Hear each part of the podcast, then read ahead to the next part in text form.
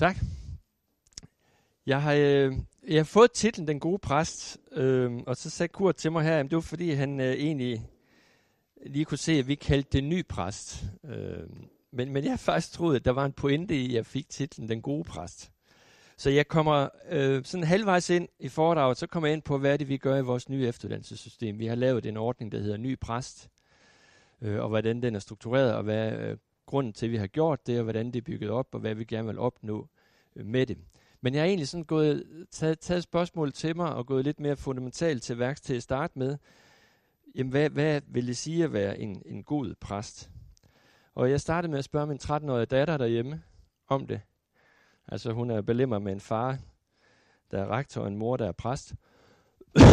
så tænkte hun må da være ret kvalificeret. Og hun sagde, at det er en, der mener, hvad, han, hvad hun siger. Jeg måtte ikke sige, det er en, der mener, hvad han siger, fordi så sagde han, så er du sexistisk, far. så det er en, der mener, hvad hun siger. Øhm. Så det, det er jo øh, øh, sådan set ikke et, et, et dumt sted at starte. Jeg synes faktisk, det var meget tænksomt, øh, øh, at min, min datter kom, kom frem med det. Det er et stort spørgsmål, og jeg, og jeg svarer selvfølgelig på det primært ud fra et, et uddannelsesmæssigt perspektiv, men jeg altså prøve at tage nogle fundamentale teologiske overvejelser med ind øh, også. Og udgangspunktet for at spørge, hvad er en god præst, det er jo at spørge ind til, hvad er det for et embede, det er præsten er kaldet af menigheden til at varetage. Altså, at det er et embede, og man er kaldet af menigheden som et udgangspunkt. Og dernæst er spørgsmålet, hvordan varetager man så det embede på bedste vis? Og ved at gå den vej rundt, så vil jeg undgå at lægge for stor en vægt på præsten til at starte med. Man siger, at præsten indgår i en sammenhæng. Præsten indgår i en sammenhæng med menigheden, og præsten er kaldet af menigheden til at gøre det, præsten skal gøre. Og ved at gøre det, så forrykker jeg spørgehorisonten, så jeg ikke altså bare taler om den enkelte præstprofil øh, og habitus, fordi så ender det jo med, at præsten skal være rar og empatisk og venlig og nem at samarbejde med, og alle de der gode ting, som jo gør, at mennesker er rare at være sammen med. Men det kan jo ikke være, at det der er udgangspunktet for en god præst, bare er, at præsten er et godt menneske. At det er jo ikke noget handicap, hvis præsten er et godt menneske. Men, men, men hvis man starter der, øh, så, så starter vi et forkert sted, for så får man simpelthen ikke øh, den teologiske øh, faglighed med, og man får heller ikke øh, nødvendigvis, eller man får heller ikke øh, kaldet øh, tilstrækkeligt tydeligt med. Så jeg vil altså have samspillet mellem præst, menighed, kirke og sovn med ind i det her spørgsmål om, hvad der er en god præst.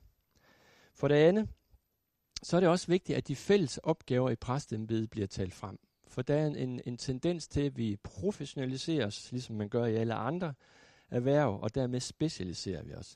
Så vi får en, en mange funktionspræster.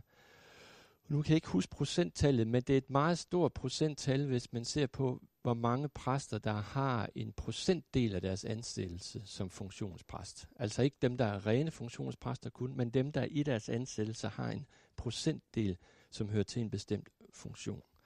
Og der er det afgørende for mig, at man tænker det at være præst, også funktionspræst, ind i en fælles præsteidentitet. For ellers så ender det med, at sygehuspræsten synes, at hans tætteste kolleger er overlægen og sygeplejersken, og ikke de andre præster, som er udsovende.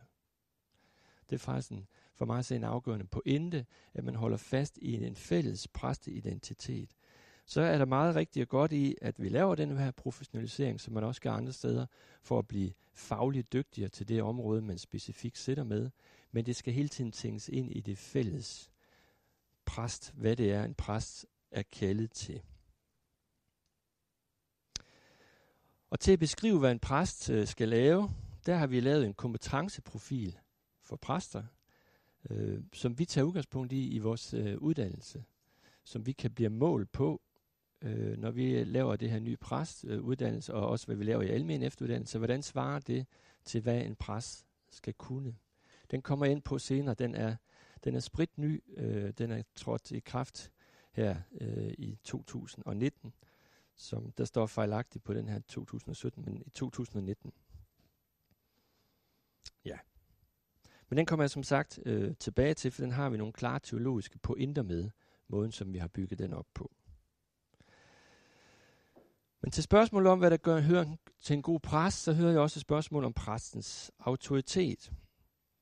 Præsten er kaldet Præsten er kaldet af menigheden, præsten er kaldet af fået kollat til biskoppen, præsten er kaldet af Gud.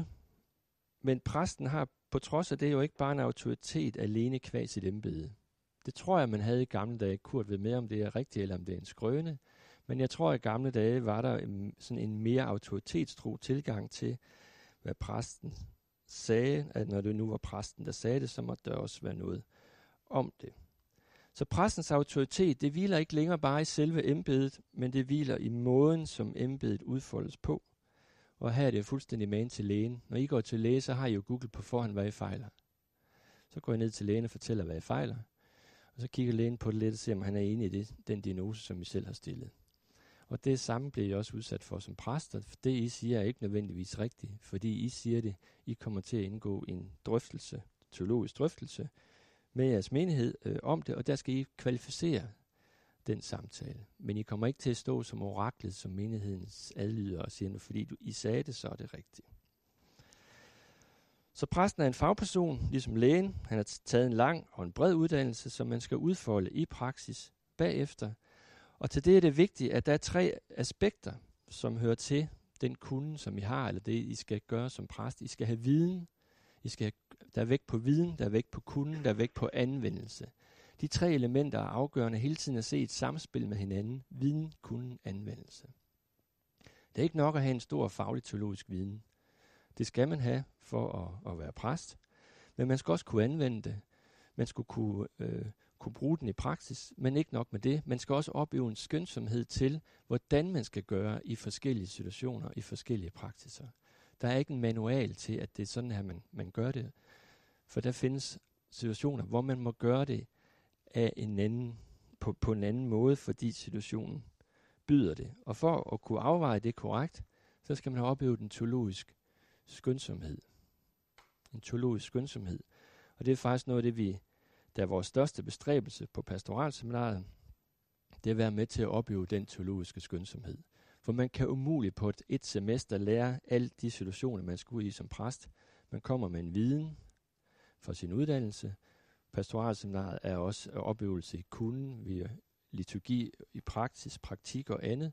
Men samtidig er det lige så vigtigt at forbyde den her skønsomhed, for det er den, når man kommer ud, man skal kunne gøre brug af.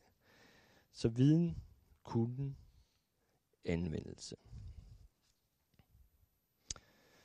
Hvis man ser på, hvad en præst skal, ja, så skal han forkynde hun, han, hun forkynde ordet, forvalte sakramenterne, varetage de kirkelige handlinger, undervise, udøve sjælsorg, varetage ledelsen af de gudstjenestelige handlinger, udøve sit arbejde som embedsmand med de dertil hørende forpligtelser, samt deltage i ledelsen af sovnets aktiviteter og personale. Det er jo en rimelig stor og bred arbejdsopgave. Når man ser stillingsannoncer, så kan man også nogle gange se den her bredde på den dårlige måde, at øh, de sådan set bare siger, at en præst skal kunne det hele. Men der er det vigtigt, tror jeg, også i forhold til kompetenceprofilen, at man bliver så bevidst om det enkelte sted. Hvad er vi for et sovn?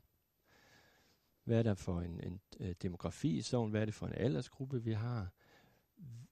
Hvilke ting lægger vi mest vægt på? Og man så søger folk, der passer ind i forhold til de opgaver, som ligger der. Men det betyder jo ikke, at man ikke har den her brede præstidentitet, men det betyder, at man samtidig er opmærksom på, at i de forskellige sovne er der forskellige vægtninger af den her brede palet af opgaver. Så er der en ting, jeg synes er meget væsentlig i en dansk sammenhæng. Det er, at folkekirken på en og samme tid udgør et trosamfund og en kulturel institution. Og for mig er det vigtigt at have begge elementer med. Det synes jeg er noget af det smukke ved folkekirkeordningen, er, at til det at høre kirke, når man skal beskrive en folkekirke, den danske folkekirke, ja, så er den både en trosamfund og en kulturel institution. Kirken udgør de troendes fællesskab. Her mødes man for at høre ordet og modtage sakramenterne. Og det ville man også kunne have sagt uden problemer for 200 år siden, men udfoldelsen af det har ændret sig. Særligt hvad angår præstens ramme og funktion måden, som man gør det på, men det er stadigvæk det væsentlige. Høre ordet. Præsten skal forkynde ordet. Præsten skal uddele og forvalte sakramenterne. Men kirken er også en kulturel institution, som værner om den stedlige kultur og de lokale helligsteder. Den kirke, hvor jeg hører til, der kan man se lige inden for kirken, der er der simpelthen sådan en sten, som vi tror hører med til de gamle ofringer, før der var kirke. Og der er et eller andet, altså historisk rødder over, at her står kirken, og i kirken, der er der en sten, som vi mener har været hørt til før kirken, før kristendommen, at her foretoges der ofringer på den her lille høj, hvor kirken er placeret. Det synes jeg er med til at skabe rødder, er med til at skabe øh, historier. Men at det er en kulturel institution, der hører med til ritualer, kirkebygninger, kirke og præstegårde. Kirken er for hele sovnet. Og det betyder også, at der mange steder er et bredt samarbejde med andre aktører. Og det gælder både landet og byen, men har bare forskellige måder at formulere det på. I byen så hedder det netværk og samskabelse. På landet der hedder det, at man er delagtig i hinandens liv. Det er stort set det samme. Det ene hedder bare noget lidt mere fancy end det andet. Og det er den sammenhæng, der er legitimiteten i, at vi har en folkekirkelig struktur og opbygning. Og det er den struktur, vi går ind i som præster i folkekirken. Derfor synes jeg også, det er vigtigt at fremhæve, at et af de teologiske udbytter af folkekirken er, at folkekirken giver rum og plads til stor forskellighed i teologi og kristen praksis. Folkekirken giver rum og plads til stor forskellighed i teologi og kristen praksis. Og det er også en af fordelene ved folkekirken, at vi ikke bliver splittet ud i et hav små øh, frikirker, og, men i stedet for, at det kan rummes i den ene folkekirke. Det er et gode, som vi skal værne om. Men for at den rummelighed kan fungere, så er det afgørende, at det ikke mistolkes som en manglende interesse i de andres teologiske argumenter og måde at udleve deres kristendom på. Rummelighed får der engagement, rummelighed får der samtale, får der drøftelse og får der diskussion. For ellers så bliver det bare til, hvad jeg vil definere som fad tolerance, der tillader en række indre kirkelige parallelsamfund at leve side om side med hinanden, hvor det gamle motto, I scratch your back if you scratch my back, bliver afløst af, at jeg lader dig være i fred, hvis du lader mig være i fred. Altså den typiske, hvis man siger, du får ret, og jeg får fred. Men her er den modsat. Jeg lader dig være i fred, hvis du lader mig være i fred. Det har ikke noget at gøre med rummelighed for mig at se. Så bygger vi bare indre parallelle øh, strukturer op. Det interessante er, at vi vil mødes, at vi vil diskutere, at vi vil udfordre hinanden, og der er en gensidig ønske om at indgå i en sådan udfordring. Dermed siger jeg også, at frihedsrettighederne går, går begge veje. Målet er altså hverken konsensus eller ligegyldig uenighed.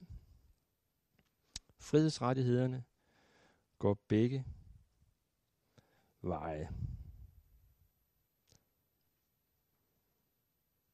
Øhm. Og der vil jeg godt tage et praktisk eksempel. Jeg havde på et tidspunkt en, en diskussion, der går over tilbage, øh, med en god missionsmand, hvor der var en kirke, som havde tre præster, og de var alle tre gode missionsfolk. Og så skulle der vælges ny præst. Og så sagde jeg, betyder det så ikke, at der så er frihedsrettighed til, at man vælger en anden, nogle af to, at man så vælger en af en anden kirkelig retning? Og så fik jeg svar, at du må forstå, det er det, jeg ikke kan gå ind for. Altså pointen var, at frihedsrettigheden er noget, man bruger, når man selv er i mindretal, men når i flertal, kan man ikke give plads til det, fordi man har ret. Det er problematisk, fra mit synspunkt. Der mener jeg, at frihedsrettighederne må gå begge veje som en forudsætning for den her rummelighed, for forudsætning for, at rummelighed indebærer interesse og lyst til at høre på hinandens synspunkter og udfordre hinanden. Og det er det, folkekirken kan, og det er et aktiv ved folkekirken. Alt det sagt, så er det klart, at kirkens ordning er sekundært i forhold til kirkens opgave og kirkens begrundelse. Kirken har sit ophav og opdrag i, at kirken skal forkynde evangeliet om Guds nåde til frelse. Det er kirkens grundlæggende opdrag, evangeliet om Guds nåde til frelse, som skal forkyndes til alle. Den forkyndelse finder sted både gennem ord og handling. Den er ikke begrænset til højmessen og de kirkelige handlinger. I dag mener jeg også, det er vigtigt at sige, at kirken er ikke identisk med et bestemt folk. For når kirken nogle gange beskrives som Guds folk, som Guds folk, så er det altså, det, det er ikke en beskrivelse, som, altså den beskrivelse kan jeg sagtens gå ind for, den har traditionen for sig, at man beskriver kirken som Guds folk. Det er bare afgørende, at man så ikke forstår det som en betegnelse for en særlig gruppe mennesker, som tilhører Gud, eller forstår det som en etnisk markør. Altså den her identificering, der i øjeblikket finder sted mellem etnicitet og kristendom, øhm, finder jeg dels usmagelig, men jeg finder den faktisk også ukristelig. Der er ikke sammenfald mellem at være kristen og være dansk, og man skal ikke være kristen for at være dansker. Det er også en virkelighed, som folkekirken skal forstå sig selv ind i og ud fra, for ellers så øh, bliver kirken alene det sted, der ligesom skal være limet for, at et, et samfund hænger sammen. Altså så, så bliver kirken det værdipolitiske ståsted for, for en form for samlingskraft. Øh, og det mener jeg ikke, kirken øh, kan holde til, hvis det er det, der, skal blive dens opdrag. Kirken bryder den form for identitetsbestemmelse. I det, man er fælles om i kirken, at man samles for at høre evangeliet som tilsavn og som modsigelse. Man hører evangeliet både som tilsavn og modsigelse. For dernæst er evangeliet være den grundfortælling, som vi lever af og som vi lever på. Det indebærer, at vi hører evangeliets krav og evangeliets tilsavn om Guds nåde. For mig er der en pointe i, at evangeliet om Guds nåde indeholder en smuk, men meget vanskelig håndterbar dobbelthed. At hvis jeg forstår dybden i, at jeg er ramt af Guds nåde, ja, så har jeg også forstået, at det i lige så høj grad må gælde for mit medmenneske.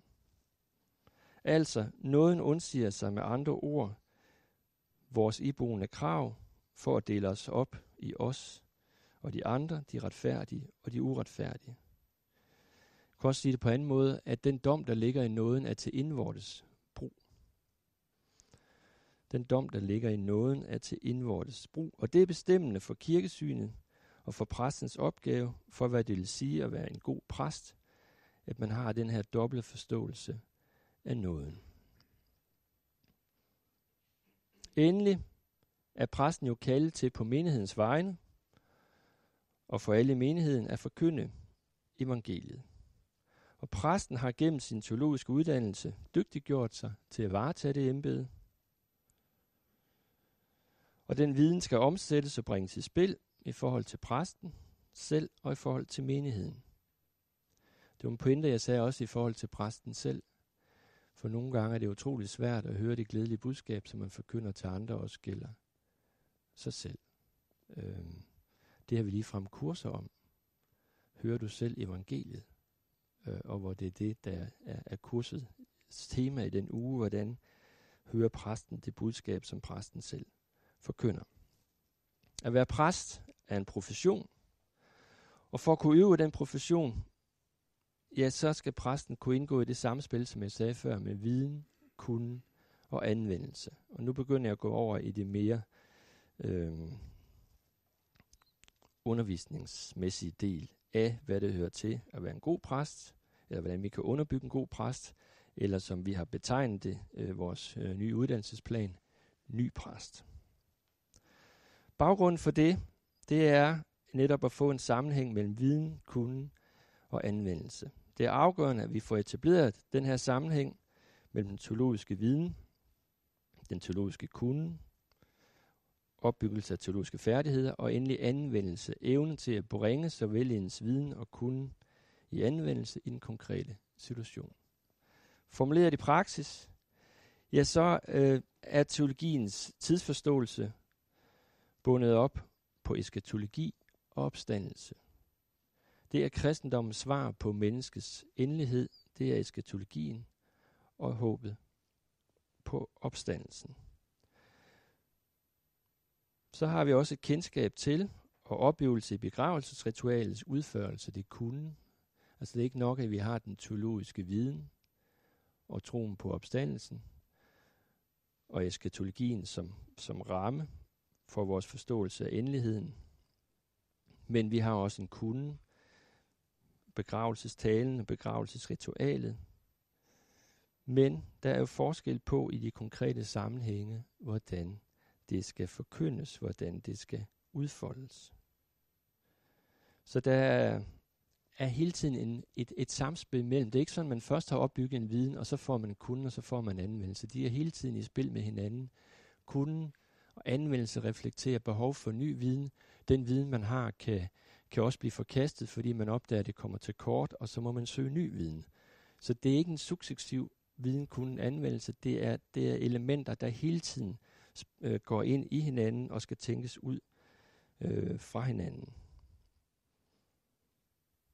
Det er sådan set en måde at undgå på, at viden bliver til noget, man først har lært, og så derefter så er der noget, man skal kunne, og så til sidst så er man i funktion. Men det er noget, der hele tiden skal ses i samspil med hinanden.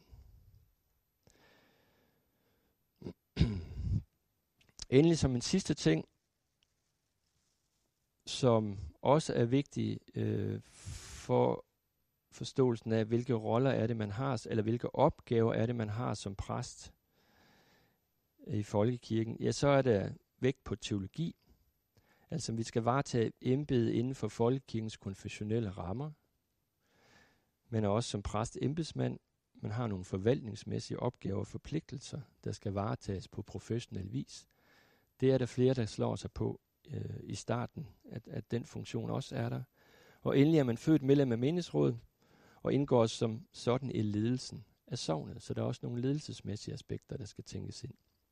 Og de tre elementer, det er, sådan, er også andre blevet, nu er I ikke så gamle, men hvis øh, I var lige så gamle som mig, så har I været på landet, hvor man, der stadigvæk fandtes mælkestole, sådan, og de var på tre ben. Og det her det er de tre ben i et præsteembede, der er det konfessionelle teologien, at præsten er embedsmand, og endelig at man også er medlem af menighedsrådet. Man har også nogle ledelsesmæssige opgaver, og man skal varetage alle tre opgaver som præst. Og man kan godt nogle gange komme til at lægge så meget vægt på teologien, til man, til man underkender de to andre, og så får man problemer der, som gør, at man så faktisk bagefter får problemer med at udfolde det teologiske. Ja. Kom så vidt, så vil jeg til at sige noget om vores nye ordning, ny præst.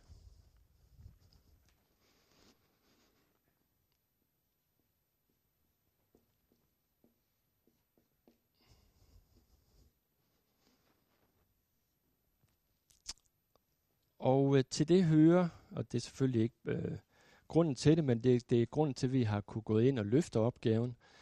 Som øh, Kurt sagde, så er vi blevet dannet, FOV er blevet dannet i 2014 øh, fusionerede man de forskellige institutioner, der var i Folkekirkens efteruddannelse, og går man langt nok tilbage, så har der været fem institutioner. Så har der været Præstehøjskolen, så har der været Folkekirkens Pædagogisk Institut, begge to i Løben Kloster, adskilt af en kirkegård med en rektor på hver sin side og med to medarbejdere på hver sin øh, side. Så var der de to pastoralseminarier, og så var der noget, der hed obligatorisk efteruddannelse, og de havde også alle tre hver deres rektor, som så hver havde et par medarbejdere. Så man havde fem rektorer og ti medarbejdere. Det var skønt at være leder dengang, det siger jeg. Men øh, på et tidspunkt finder man altså ud af, at, at, at, at der er ikke muskelkraft nok i at have bygget det op. Altså der er noget smukt anarkistisk i det, og det er alt sammen noget, der er opstået øh, ud fra nogle behov, som man så siger, at det skal vi have gjort noget ved, og så har man lavet ligesom sin, sin egen uddannelse. Tilbage i 2002, der slog man det sammen, så man fik tre rektorer – de to på pastoralseminaret, og så en i Løben Kloster. Og så de to på pastoralseminaret var fælles om, om den obligatoriske efteruddannelse. Men altså i 14 blev man enige om, at nu slår vi det sammen til et øh, fælles institut, og samtidig med det skal der oprettes et videnscenter. Så for 2014 har Folkekirken fået sit eget videnscenter, hvor man har mulighed for at gå ind og lave undersøgelser, rapporter, understøttende tiltag, udviklingstiltag inden for folkekirken, som man ikke kun handler ud fra mavefornemmelser. Fordi der var en tendens til, at øh, dem, der skulle tage øh, de store beslutninger, for eksempel om, hvad skal vi lave, øh, udvikle konfirmandarbejdet, jamen så talte de ud fra den erfaring af, at de selv havde haft som præst for 20 år siden, inden de blev ansat som underviser. Så det vil sige, så er det 20 års mavefornemmelse, og så dem, man ellers spurgte, hvad de synes, hvordan det gik derude, og så ud fra det. Ej, det er karikeret, nu ved jeg, det kommer lige frem på bånd jo. Øhm, Men altså ønsket er om at sige, at vi vil have en mulighed for, at Folkekirken selv kan gå ind og lave nogle aktuelle undersøgelsesrapporter, som på baggrund af, man så kan træffe nogle beslutninger. Det er ikke videnscenter, der skal træffe de beslutninger, men videnscenter kan være med til at kvalificere beslutninger. Så på den måde har vi nu en struktur, der hedder, vi har tre lokaliteter, Aarhus, København, Løben Kloster, men der er en fælles øh, ledelse, og så er der en område, der hedder viden, og en område, der hedder uddannelse. De har hver deres områdeleder. Men det kan have mulighed for netop på uddannelsessiden at gå ind og sige, kan vi skabe en bedre sammenhæng mellem pastoralseminaret og den obligatoriske efteruddannelse? Fordi det var sådan, at de to pastoralseminarier, de havde hver deres individuelle forløb. De var ikke øh, fuldstændig samstemt med hinanden. Forskellige timetal til de forskellige fag. Så der er vi gået ind og lavet en uddannelsesplan, så det nu er den samme undervisning, man får på de to pastoralseminarier. Og så gør det, at vi kan tænke i sammenhæng mellem, hvad er det, der bliver undervist i på pastoralseminaret, i forhold til den obligatoriske efteruddannelse. Så den obligatoriske efteruddannelse ligger sig i forlængelse af det, der er blevet undervist i på pastoralseminaret.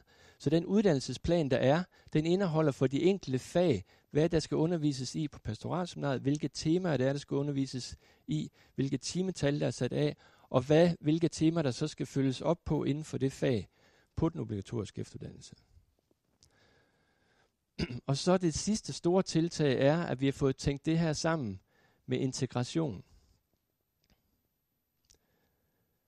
Vi lavede en undersøgelse, inden vi gik i gang med det her, hvor vi spurgte øh, stifterne, om de havde en mentorordning, om de havde en introduktionsordning. Det sagde alle stifter, at de havde. Så spurgte vi de nye præster, og nu igen er det på, hvad jeg lige kan huske i hovedet. Men jeg mener, det var 64 procent af præsterne, der sagde, at de var udsat for en introduktionsordning.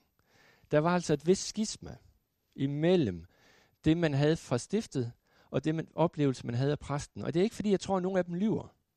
Men jeg tror, at nogle steder har mentorordningen fungeret som om, man, man har fået tilknyttet en, en erfaren præst, som havde sagt, nu mødes vi en gang, og så kan du ringe, hvis der opstår et problem.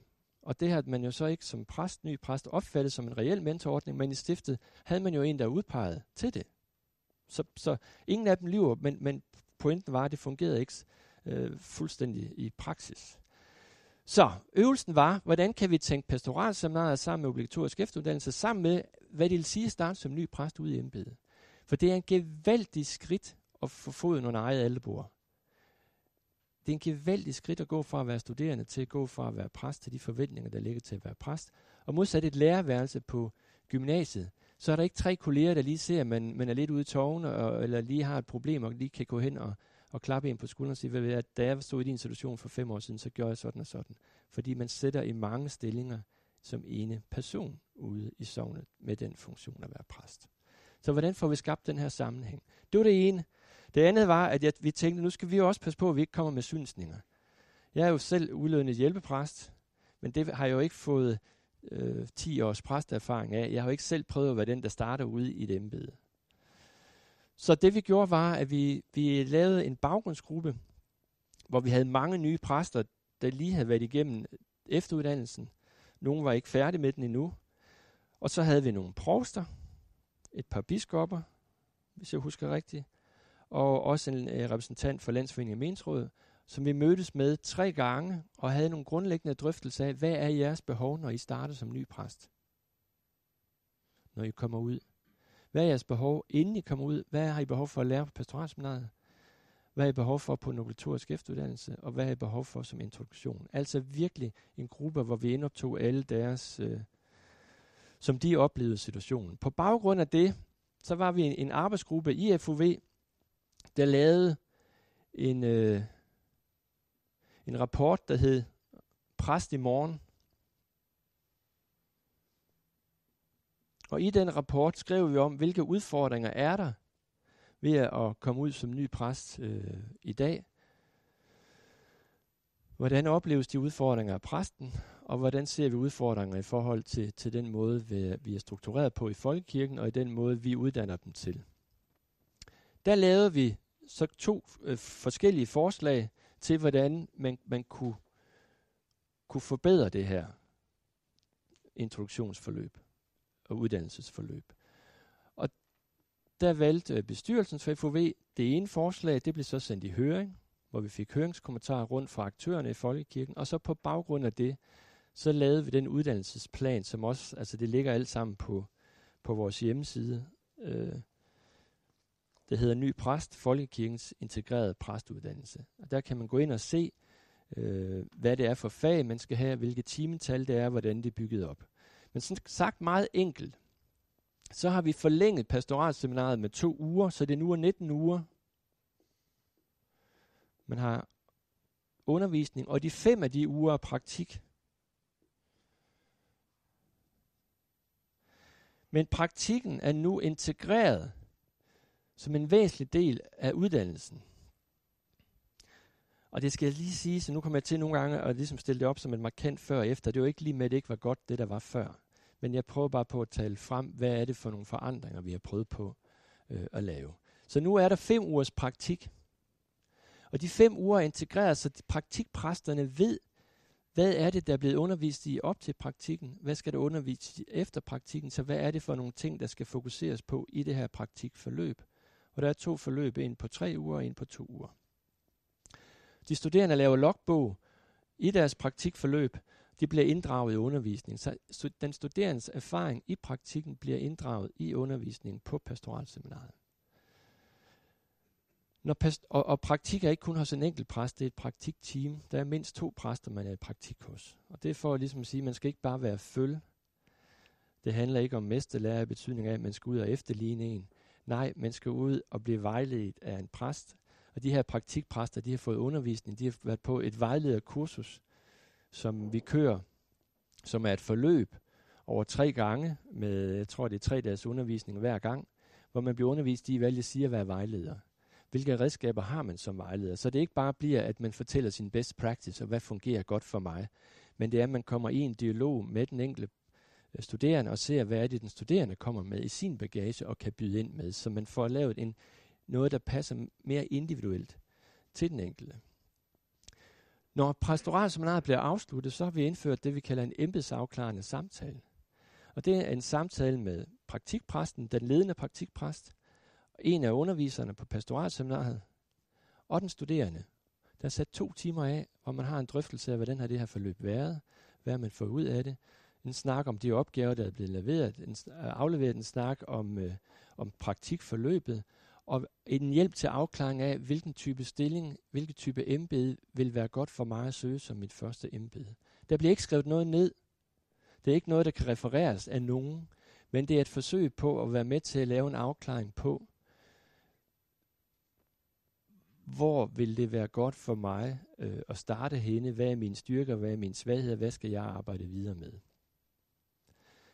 så kommer man i, så søger man jo embede, og, øh, og når man så får embede, jamen, så går man ind i et integrationsforløb, hvor der nu er, eller en intro, introduktionsordning, er hvad jeg bedre kalde det, så er der nu lavet en fast introduktionsordning, som er fælles for alle stifter.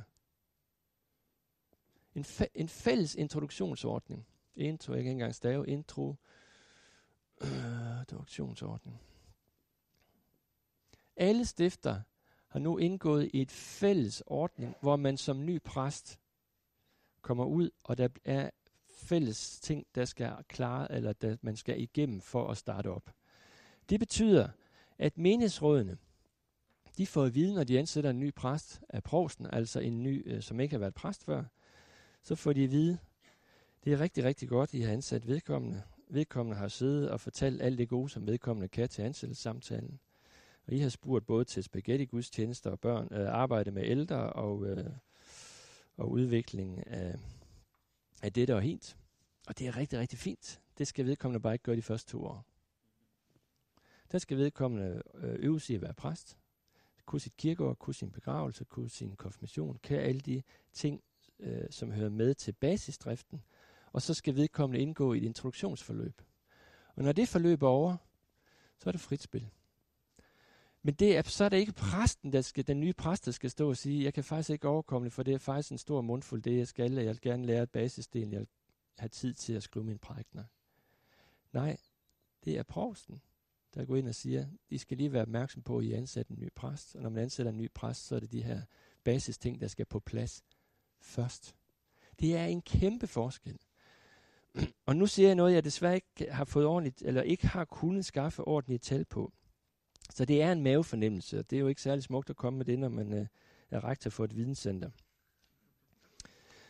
Men, men øh, de tilbagemeldinger, vi i hvert fald har fået for mange af forløbene på en obligatorisk efteruddannelse, det er, at der er mange unge præster, som er på nippet til at, at, at tage en sygemelding. Der er også nogen, der stopper med at være, være præst og, og går ud i, i andre erhverv, fordi de simpelthen bliver føler sig de har sagt ja til for meget, så kæmper de med det, og de kan ikke overkomme det. Så den eneste vej ud er enten at søge et andet embede, eller helt at stoppe med at være præst. Og det er jo spild af ressourcer. Og det er en dårlig start, både for menigheden og for præsten. Så det er sådan en af, af hovedgrundene til, at vi har lavet den her introduktionsordning. Vi har så også gået ned på den obligatoriske efteruddannelse. Den var før fire uger, over fire år. Jeg kunne bare se, da jeg begyndte at se på tallene, at så er der mange, der har fået et barsels... Hvis de starter i vikariat først, måske endda to vikariater, så har de måske selv haft et barselsvikariat. Jamen, så er de henne på 6. år, da de tager en uddannelse på obligatorisk efteruddannelse, der handler om at være ny præst. Det giver ikke mening. Fordi der er man langt henne. Altså, der er det ikke de øh, spørgsmål, der, der er længere interessant. Så det her, det er vi kortet ned til to kurser af en uge. Så det er inden for de første 24 måneder. Så vi har komprimeret det. Hvad fokus på at være ny præst, det er de første to år, de første to tekstrækker. Og der er der to ugers kursus øh, i stedet for fire uger. Og når man er færdig med det, jamen, så er man kolleger med de andre præster, og så skal man ned ind og kigge på, hvad, har, hvad er der af uddannelsestilbud sammen med, med, med alle andre præster. Så identiteten i at være ny, den er ikke fire år længere, den er to år. Men til gengæld bliver der også mere plads til at være ny. Og hvis jeg bare lige nævner nogle af de ting, som, øh, som ligger i den her introduktionsordning, så er der til at starte med en, øh, en forventningsafstemning med menighedsrådet, som provsten leder, mellem provst, præst og menighedsråd og uddannelseskonsulent. Det kommer lige tilbage til, hvad en uddannelseskonsulent er. Så er der, bliver der udpeget mentorer, og de mentorer skal der være mindst tre øh, møder øh, med. Så får man kollegial sparring. Der kommer en ud af at overvære en gudstjeneste og giver sparring på det. Der kommer en, en ud af at overvære en konfirmandundervisning og giver sparring øh, på det. Men får en kursusdag i arbejdstilrettelæggelse. For rent pragmatisk har det vist sig, at, at et af de store problemer er, at folk har svært ved at styre deres kalender. For det pludselig vælter behovene ind, og man tror, man skal sige ja til alt, og ens kalender bliver overfyldt. Så vi har noget, altså, og det lyder banalt, men det er faktisk noget, der gør en kæmpe forskel. Vi har en endags kursus i det, og så kommer der bagefter en ud et stykke tid efter, lokal, og spørger, hvordan går det? Og kan se, om kontoret ligner lort. Så man ikke kan finde de papirer, man skal bruge. Og det gør jo ikke noget, at kontoret ligner lort, hvis der er styr på sagerne. Altså, der har også været til tider, hvor der kunne komme nogen ind på mit kontor, og hvis det var det eneste kriterie, så skulle jeg finde et andet job. Men det gør jo ikke noget, hvis der er styr på det. Altså folk har forskellige måder at gøre det på, men hvis det er hæmmende for, at folk ikke kan udfylde deres arbejde, og, og det gør, at de øh, enten bliver enormt ineffektive, eller de gør, at de ikke kører ned på det, så er det den her hjælpen til at sige, hvordan kan du strukturere det? For der er nogle ret enkle greb til en del af de her ting, til hvordan kan man få styr på, på, på sin kalender, hvordan får man sagt ja og nej, øh, hvordan vælger man ud på, på en god måde. Så øh, er der også, øh, der er de her mentorer, det har jeg sagt. Øh, og så er der en afrundingssamtale til sidst, øh, hvor man bliver rundet, rundet af, hvor med, både med meningsrådet, øh, og det igen er det provsten, der leder af det, og også en, hvor det bare er provst og uddannelseskonsulent og præst. Det er sådan den minimale udgave. Vi har lavet to udgaver. For at få det her til at lykkes, skulle 10 stifter sige ja til, at de vil indgå i en fælles introduktionsordning. Øhm. Og stifterne har jo en vis øh, forskellighed, så vi har også lavet en minimum, og så har vi lavet en, vi siger, det vil være rigtig godt, hvis man får alle de her ting med. Så vi har lavet en, hvor der indgår lidt flere elementer, men det er så op til, til stifterne, om de vil gøre brug af den. Og nogle stifter lægger også yderligere på, øh, og der er det så bare, vi siger, vær opmærksom på, hvor meget man så også kan tage ind i løbet af de første to år, fordi man skal have tid til at opøve sig i sin, øh, sin basisdrift. Den mere udvidede, den går sådan lidt mere i detalje med, at man skal møde sin, sin tillids, husk, at man skal møde sin tillidsmand ret hurtigt, og sin arbejdsmiljørepræsentant, man skal hen på prostikontoret og, bes, og, og, og møde de folk, der er der, så der er nogle ting, der fungerer lettere i praksis og sådan nogle ting. Det, det er sådan den udvidede, der siger, at det vil være smart også at lægge øh, de ting ind i, øh, i forløbet. Men altså hovedpointen er, at der nu er lavet en fælles introduktionsordning, når man starter som ny præst, man skal igennem, og at det er ensartet stifterne. En fordel ved det her også, at hvis man starter et vikariat, vikariaterne kommer ind i det her også. Før var vikariaterne ikke en del af det. De kom først ind i uddannelsesforløbet, når man så øh, fik en fastansættelse. Men nu kommer vikariater også ind, og det betyder, at har jeg haft et vikariat i, øh, i et år, og så søger en anden stilling, så starter jeg et, et år hen i programmet, for så siger man, du har haft det, øh, du har taget del 1, og du har haft det og det, så hvad mangler du i forhold til det, og så slutter man af med det. Så det giver en, øh, og, og de er forpligtet på at give besked til hinanden, øh, stifterne, når man bliver overført fra et stift til et andet stift, på hvor man er henne i systemet. For at det kan lade sig gøre, så er der blevet ansat en ny type, eller kommet en ny type stillinger, der hedder uddannelseskonsulent.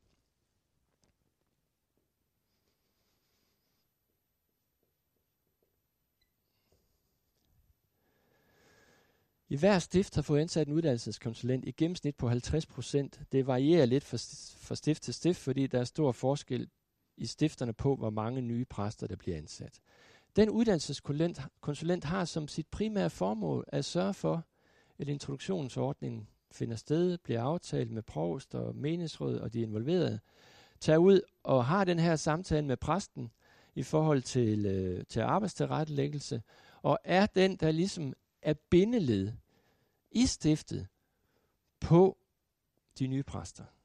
Men dermed har vi også fået et bindeled hos os, så vi kan hurtigt få tilbagemelding på, er der generelle ting på landsplan, som, som ikke fungerer. Hvis der er det, så er det noget, vi skal indoptage i vores uddannelse og være opmærksom på allerede på pastoralseminaret, hvis der er nogle fælles gængse ting, som ikke fungerer. Og man måske skal være opmærksom på, publikatorisk og også være opmærksom på i de enkelte stifter.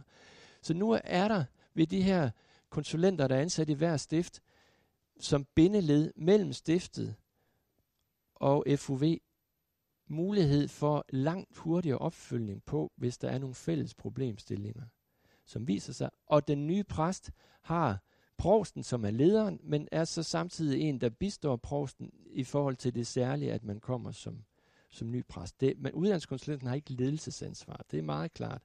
Det har provsten. Det er en uddannelsesmæssig stilling, men det er en uddannelsesmæssig stilling, der forbinder os som uddannelsesaktør med stifterne som dem, der aftager øh, præsterne, og på den måde bliver de også meget, meget nyttige konsulenter for provsterne, fordi provsterne kan simpelthen ikke overkomme og skulle tage alt det her ind i deres portefølje også. Så med det, vi har tre kodeord på det. Det ene, det hedder profession, og progression og integration. Det er sådan været kodeordene på, hvad vi har ville med den nye uddannelse. Profession, altså det er en klar professionalisering af, at præsten har en profession, har en faglighed. Det er her, vi snakker om viden, kun anvendelse. Progression, at der er et forløb, som man går ind i, som bygger videre oven på hinanden, og integration, at det hænger sammen med det, man faktisk bliver kommer til at lave som ny præst ude øh, i stifterne, i sit embede. Hvis man bliver ansat som funktionspræst allerede nu, tidligere der blev funktionspræst, det var noget med blev, når man havde opøvet en vis præsterfaring. Men kvæg præstemangel, så er der altså en del, der bliver ansat direkte ind i en funktionspræstestilling. Så sørger vi for med det samme, sammen med uddannelseskonsulenten, at sige, du skal ind i et netværk ved siden af det her, med kolleger, der har samme, samme opgaver så man ikke står fuldstændig alene i forhold til den øh, fagprofil, man så har fået, men man bliver sat ind i et netværk med andre, der har den samme fagprofil, og dermed også bliver understøttet.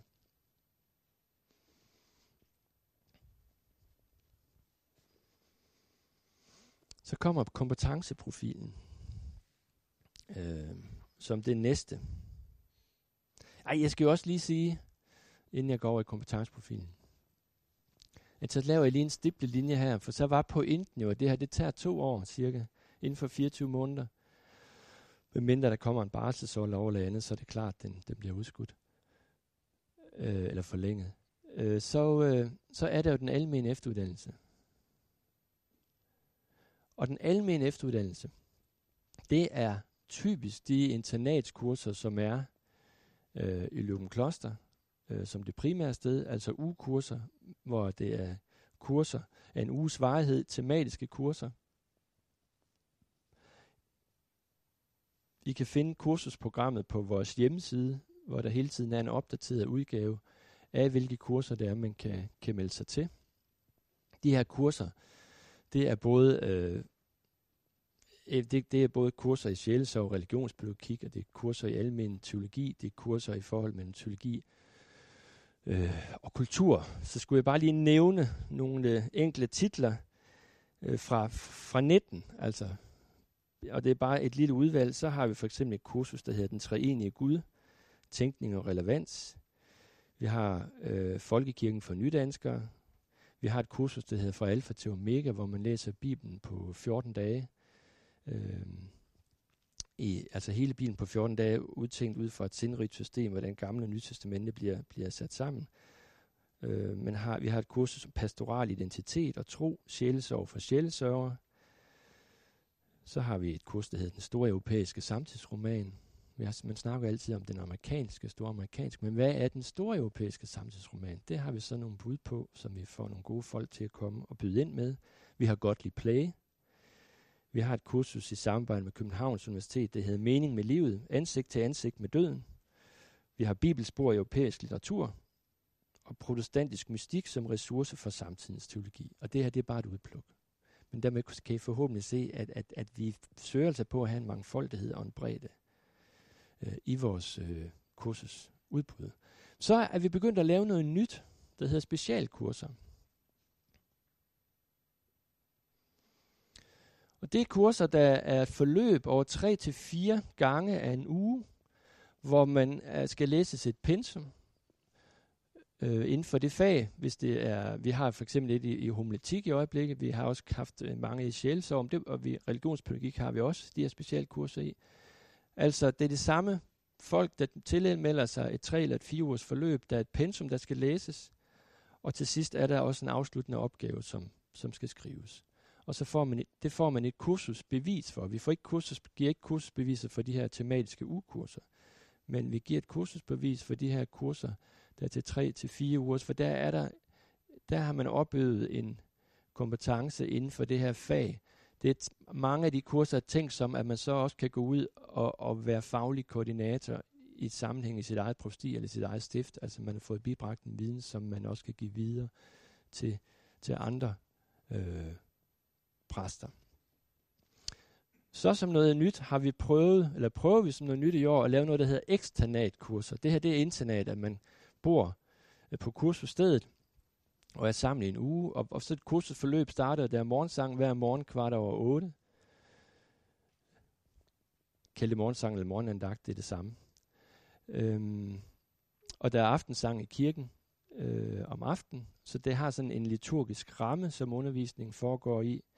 Øh, morgensangen er obligatorisk. Øh, det hører med til undervisning. Aftensang øh, vælger folk selv, om, om de vil gå til. Det er samarbejde med kirken og er offentlig. Øhm.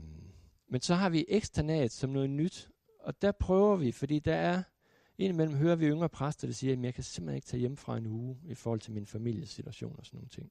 Så der prøver vi i år at lave øh, tre kurser, der også er en uges varighed i København, men så er der kun undervisning i dagtimerne. Så det vil sige, så ligger undervisningen fra, øh, jeg, tror det er fra 9 til, til 17. Og så skal folk selv øh, til hjem til dem selv om aftenen og sove. Og hvis det kommer andre steder fra, jamen, så er det der stift, de skal aftale med, hvor de kan bo henne. Så ser vi, hvad, hvad giver det i forhold til, til det, at man bor i internat sammen? Får vi nogen på de her kurser, som vi ellers ikke ville have fået, fordi vi netop rammer ind i nogle af dem, der siger, at jeg kan ikke uh, tage hjemmefra. Og så er det klart, den begrundelse, så får man jo fat primært i dem, der så enten bor omkring Aarhus eller København. fordi det bliver afholdt på de to andre øh, kursussteder, øh, som vi har. Kompetenceprofilen. Og nu skal jeg, jeg har cirka 6 minutter, så lover jeg at stoppe. Da vi var færdige med en ny præst, så gik vi ind og så på den øh, kompetenceprofil, øh, som var på præstembedet tidligere, og synes ikke længere, den var helt dækkende i forhold til, til den nye uddannelsesstruktur, som vi har, har etableret. Og der har vi så haft nogle grundlæggende drøftelser af, hvad, skal vi, hvad vil vi med en øh, kompetenceprofil? Hvad, hvad tjener den til? Den tjener dels ud fra et, et uddannelsesmæssigt perspektiv, at det er altså det, det, som jeg kan få, kan blive ligesom så sige, min lille, mit metermål. Opfylder jeg det, som jeg skal som efteruddannelsesinstitution i Folkekirken? Kvalificerer jeg præsterne til det her? Men, men pointen er, at vi har delt den op teologisk. Mange kompetenceprofiler, hvis man ser dem, så er de delt op på, på funktioner, der, er, der stort set ligner menneskelige egenskaber. Og så bliver det, som jeg læser, næsten en psykologisk profil på, hvilken type vil man gerne have til den her type stilling. Eller også bliver det meget udvandet, altså det der med, at man skal have empati, men man skal være god til at, at, at kommunikere, man skal være en dygtig formidler, og alt muligt, som jo ikke er forkert, men så på en eller anden måde var noget, man kunne sige om rigtig, rigtig mange stillinger. Så, så det vi har prøvet at sige, hvilke specifikke kompetencer er det, der skal til at være præst, øh, til det em, varetage det embede som præst. Og der har vi delt det op i nogle overskrifter, og ud fra de, og i de overskrifter, eller under de overskrifter, der har vi så sagt, hvilken primær opgave og funktion er der. Hvad skal man have af kvalifikationer for at kunne varetage det, og hvilke kompetencer skal der til for at kunne varetage det. Og der er det jo ikke kun for en ny præst. Det er også en kompetenceprofil, som gælder, selvom man har været præst i 30 år. Det betyder også, at som ny præst skal man jo ikke regne med, at man kan sætte flueben ved det hele. Men det er sådan set det spejl, man kan se, hvad er det, der ligger i den her funktion. Og opgave, hvad er det, jeg der skal dygtiggøre mig til. De overskrifter, vi har valgt, det er præsten som embedsindehaver, præsten som prædikant, præsten som liturg og gudstjeneste tilrettelægger, præsten som sjælesørger, præsten som underviser, præsten som administrator og præsten som kulturbærer.